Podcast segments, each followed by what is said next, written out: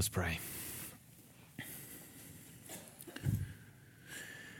Father, I can't help but think of um, the years of prayers that have gone out from this place and from cities and states across this nation uh, for the life of the unborn. And, and then on Friday, Lord, we saw the reversal of the Roe versus Wade uh, decision. But Lord, we don't want to uh, pridefully uh, uh, rejoice in that and then do nothing. But we want to rejoice in that and then be prepared to do everything it takes to help those who are going through great difficulty in uh, considering bringing life into this world because we know that you are the author of life. And we know there will be great challenges, and we know that there will be uh, lots of argumentation and, and great debate. But Lord, we pray for a spirit of peace. We pray that the believers would be those who uh, would go into that difficult place and minister to others. And so, Father, we, we do rejoice in the decision that has come down. Uh, but Lord, we know that there's a great work ahead. Uh, and so we look to that. And we turn to your word this morning, Lord, that it would build us up, that it would edify us, that we would feast on it. For Christ has told us he is the bread of life, and we want to feed on him in our hearts and be thankful. And so we commit this time to you in Christ's name. Amen. Um, by show of hands, how many of you have had someone break a promise to you? Was little ones like this. Um, okay, and by show of hands, how many of you have broken a promise to someone? We are in good company. We, we live in a world of broken promises, do we not? Uh, as Michael Horton writes in his book on covenant theology, a fragile web of truthful communication and practical commitments connect us to one another. And when any part of that web comes under significant stress, the trust on which our relationships depend can be easily broken all of it stems from what we read in this book of Genesis, right? From the beginning, it was Adam and Eve in the garden breaking the promise. And from then on out, the relationship between the covenant God and our relationships with one another have been fractured and splintered and yet, before and during and after humankind's broken promises, the promise making, the promise keeping, the covenant God is present and will not let the web fall apart. God's very existence is covenantal. We talked about this in our Trinity series. Father, Son, Holy Spirit. They live in, in unceasing devotion to one another. And out of that relationship, the, the outgoingness of their love and devotion that the Godhead creates. And we, as creation, reflect the nature of God, of that God, the Godhead the three in one, that we are individuals who are outgoing and we find value in relationships with others and not just in ourselves. And this is a sad thing that we see today is the, the super heightenedness of individualism. Uh, you can talk about people on college campuses, and they talk about the biggest problem is isolation. People are trying to live their lives out on their own without community. It's nearly impossible. We are all created as covenant creatures from this covenant relationship within the Godhead. We are partners in the drama that unfolds in human history. And as covenant cr- creatures, we all have relationship with God, but how do we respond to the covenant God as covenant creatures? Do we trust Him or do we distrust Him and reject Him? Or, or even do we distrust certain areas within our own lives and give us incongruity in our own lives? Well, this is the backdrop as we come to uh, the covenant that God makes with Abram in Genesis chapter 15. And up to this point, what has God promised to Abram? He has promised him a land and he has promised to make him a great nation. He's promised to give him offspring. And that through him, the, the nations, that the nations would find the divine blessing. And here is Abram, blessed by the Lord, yes. Lots of possessions, yes. But does he have land? No. Does he have offspring? No. None of the promises of God have been realized yet. And yet, Abram holds to God and his promise because it is God who made the promise. It's not the promise of a man, it is the promise of Yahweh. And as we saw last week, Abram's faith keeps him from taking the shortcut to blessing, what he thinks perhaps would help him achieve what God has promised, but doing it by his own means or, or means outside of God's purposes. And even when he does the right thing, instead of feeling pride in his righteousness, he looks to one who is greater than himself, and he looks to Melchizedek. And now God comes to him and says, Fear not, Abram. Fear not, Abram. I am your shield your reward shall be great. Why does he say this? Why does he say this to him? Because Abram is facing the most common test to, that believers face and the most substantial test that believers face. If you had to guess, what do you think that would be? What is the central temptation that you and I face as Christian believers? And I'm going to run a little experiment here and I'm going to say, turn to your neighbor and answer that question. What do you think is that most common and yet also most substantial test that we face as believers? Okay, talk to each other for just a minute.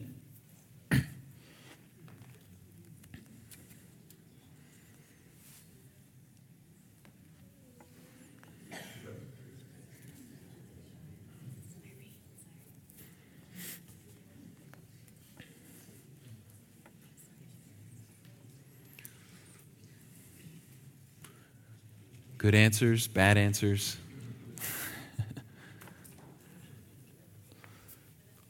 All right, what do we think it is?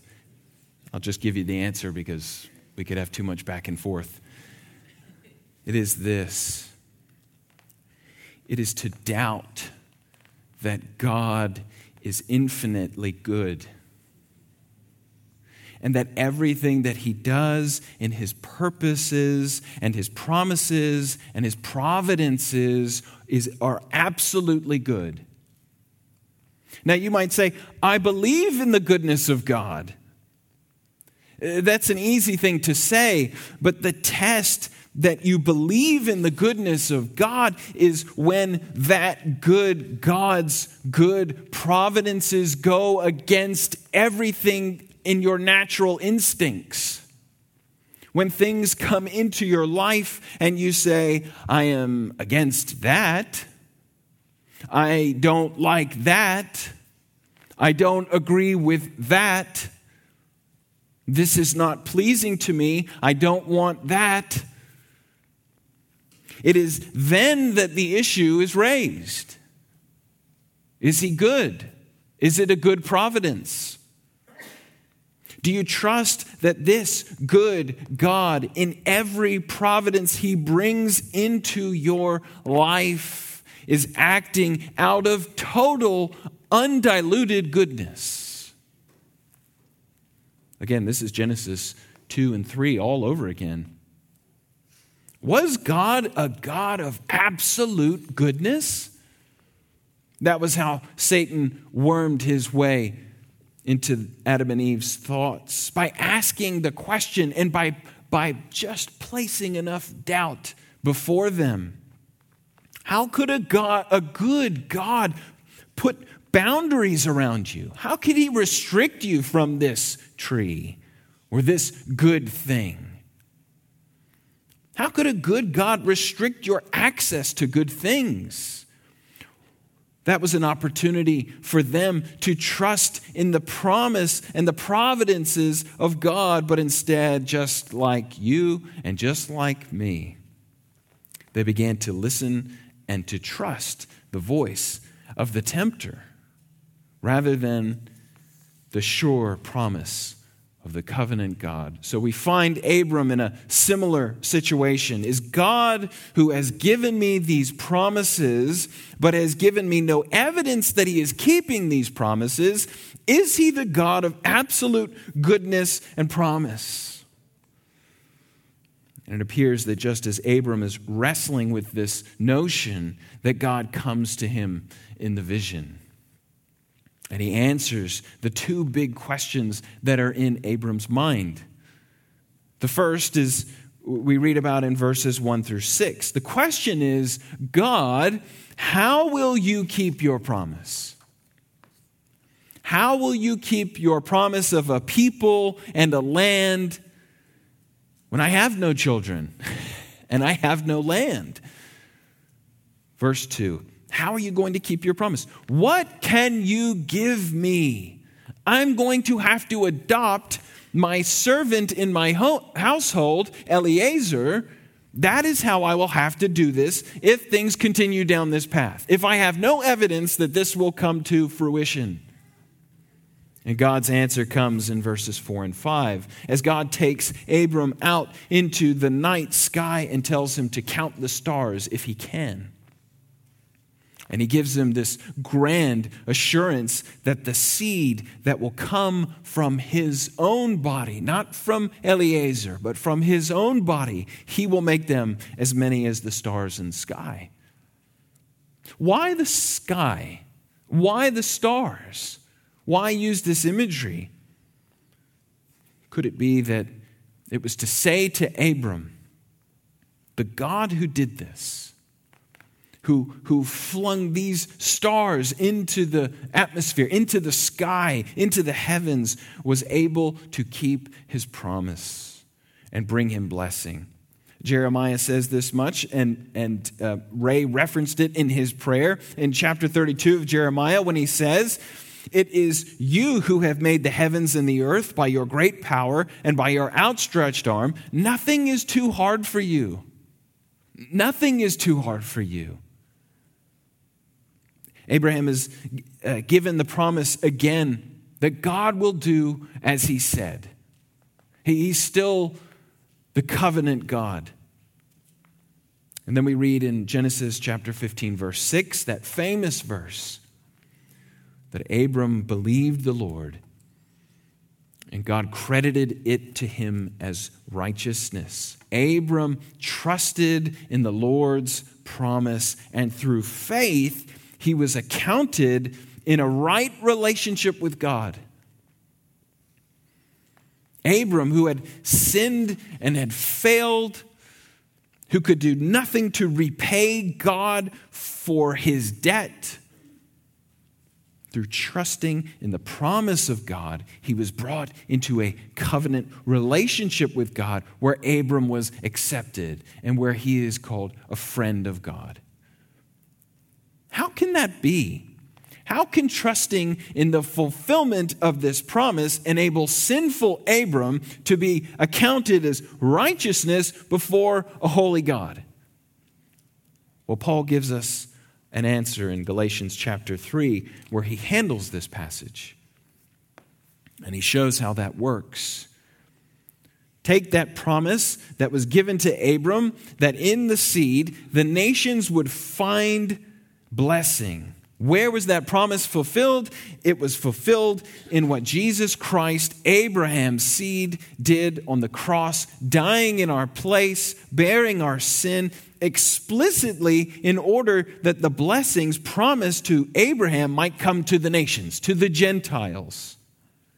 And that is how we are saved. And that is how we are justified. That is what brings us into right relationship with God. Not what we have done, but what Christ has done for us, in whom we come to trust and rest in. We find in him that there is forgiveness. We find in him that there is new life. And all the blessings of God's covenant promises become ours. That's what's happening to Abram. He was believing the exact same promise. He didn't know nearly as much as what Paul knew. He doesn't know nearly as much as what we know now. But he was believing in the exact same promise that was fulfilled in Christ. It was because he reached into that promise and he clung to the promise making God who would reveal himself fully in the Son, in Jesus Christ. And in a sense, Abram reaches forward into history just as we reach back in history and take hold of the grace of God in the death and the resurrection of the Son of God. And resting on God's promise fulfilled in Jesus, He's able to come as we are able to come in better light into this new relationship with God. I hope that we are clear on this issue. There's always confusion around this issue that the people of the, the people of the Old Testament times were not saved by keeping the law, but because they trusted in this promise that was fulfilled in Christ. Just as we are saved and justified and forgiven, not because we manage to do good, but only because we are trusting in the Lord Jesus. So we find this great assurance given to Abram that he will keep his promise. Through, that the multitude will come through him. The countless generations will come from his own body. It will be as easy for God to fulfill this promise as it was for him to speak the stars into existence in the heavens. So God gives Abram this assurance that he will keep his word, that he will keep his promise.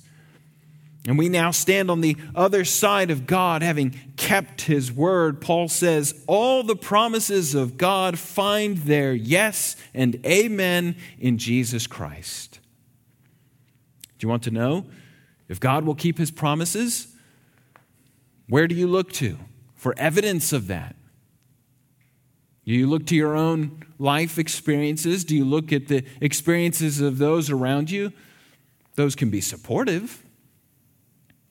But the reality is that you look to Christ, the fulfillment of it all. Then there's a second question that bothers Abraham. The first was, How will God keep his promise? The second is, how can Abram be sure that God will keep his promise? And there's one promise here, one, one amazing promise. But there's two sides uh, to this great promise. From the inside, the promise was that God will bring uh, saving blessing to the nations through Abram. From the outside, the promise was that God was going to give a land to his, which his people could live until the time of that promise and blessing was fulfilled for all of the nations. He is going to give Abram a land in which he can contain the blessing until the time comes in which the blessing is going to break out of that land and go to all the nations. Right? This is why the gospel in Genesis, we've seen this from the beginning Right? It's Adam and Eve. Then we saw the nations uh, uh, uh, born after Noah from the sons of Noah. And then we saw all the destruction and all the mayhem and all the sin that comes. And then it's as if God leaves them. We see the Tower of Babel falls. We see the, the, the, the disruption. We see the discord. We see the language breaks. But the, the promise is that those nations will then at some point be restored, but he chooses a seed in Abram and the people of Israel in which that promise will carry through the linear line of history until the nations are brought back in through Christ. And as we represent here today, those nations. And now I've lost my place. See, that's what happens. Here's the question for Abraham How can he be sure that he is going to get the land as the pledge that the nations are going to be blessed through him? And the answer is given to Abram in a very strange and dramatic experience. He's given this seemingly bizarre command to take um, two birds and three animals and cut the animals in half and place them in these rows and not cut the birds. And, and, and as he's doing all this, these birds of prey come down, and, and, and Abram has to sh- shoo them away. And then he falls into this deep sleep. And God comes to him and he makes his promise to him. And when the sun sets in verse 17, there is this smoking fire pot and a flaming torch, and it, and it passes down this line of, of slain, cut animals. Verse 18 On that day, the Lord made a covenant with Abram, assuring that the land would be given. What does all of this mean? It means, first, that this event is given to Abram by God as a prophecy of the future. It's a picture of what God is going to do in the future. You, you get hints of that as it's explained by God Himself.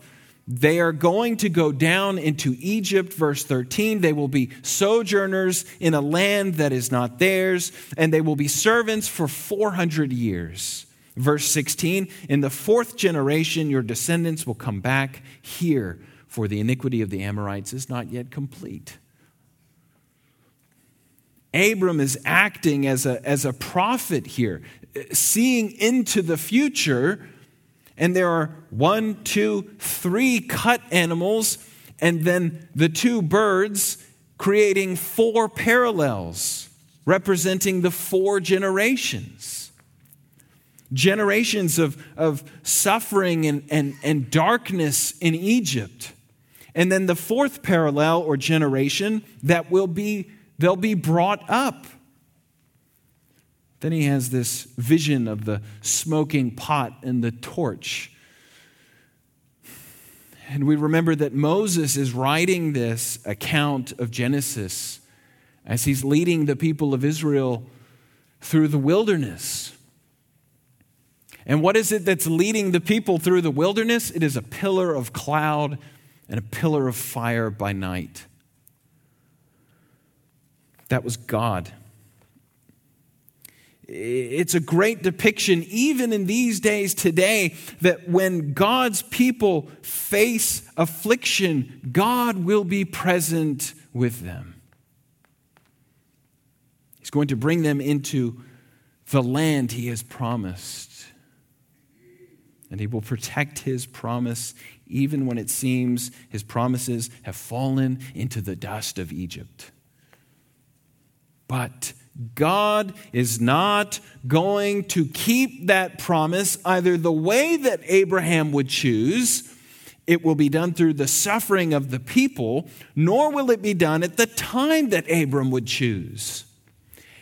Abram doesn't want suffering. None of us want suffering. And when do you think he wants God to fulfill the promise? If, if it was up to you and God says, I have a promise for you, and you're going to say, wait a really long time. like 400 years. No, we want, we want it now.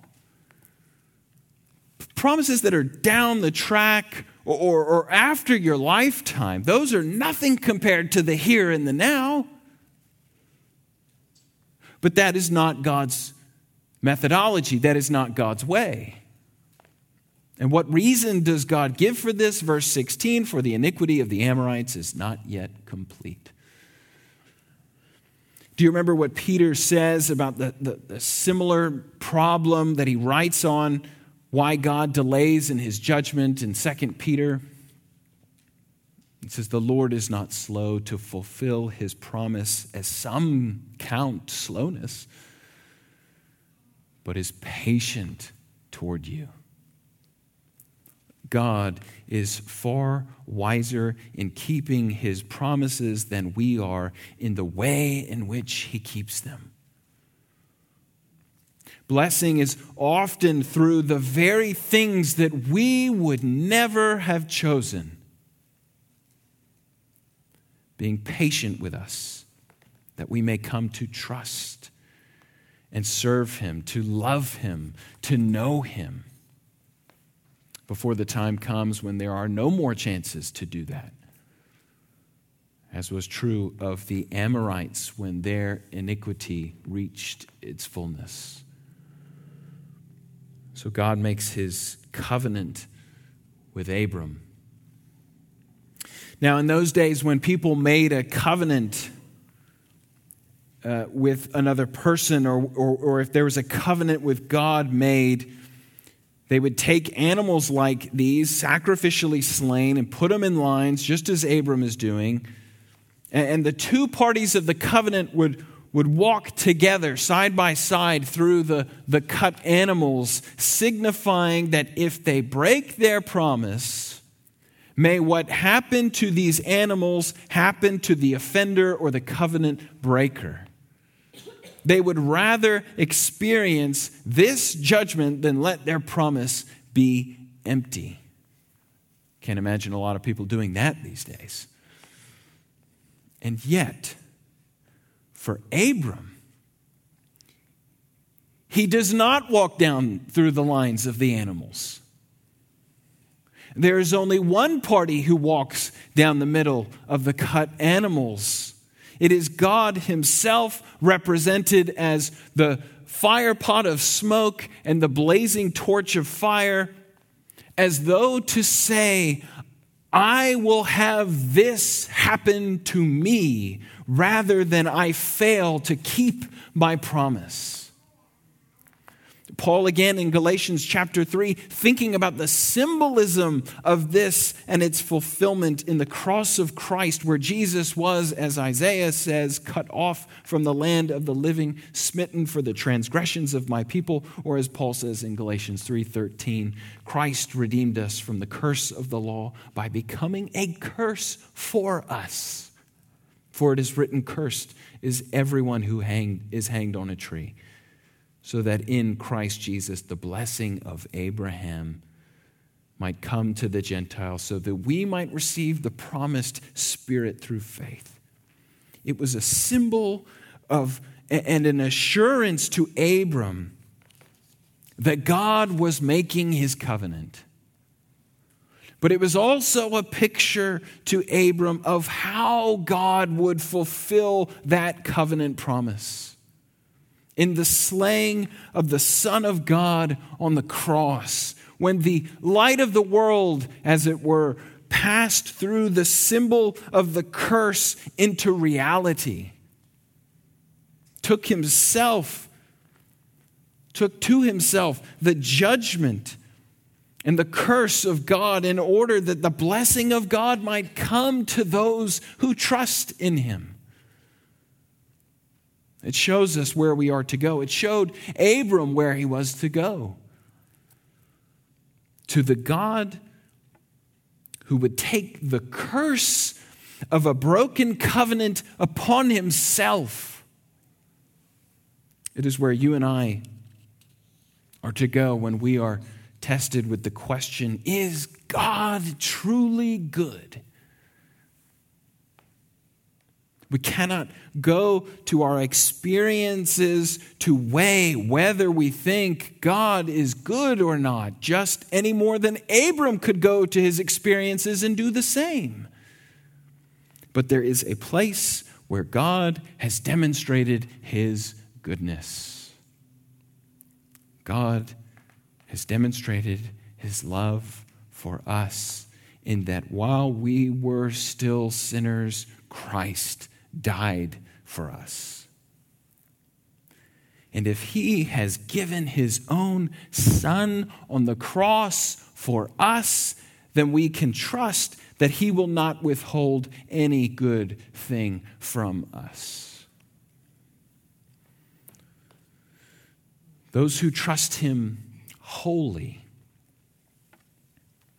find him wholly good find him wholly true. Are we trusting him, or are there areas uh, of our life where we doubt the goodness of God's promises? And the goodness of God's purposes and the, and the goodness of God's providences. Where will you go? You go where you have been given a guarantee, an, an ironclad guarantee. All his promises are good, and every single one has been pledged by his lifeblood to fulfill it. When you know that, then you know with Abram that it is Christ who is your shield, and that it is Christ who is your great reward. Let's pray.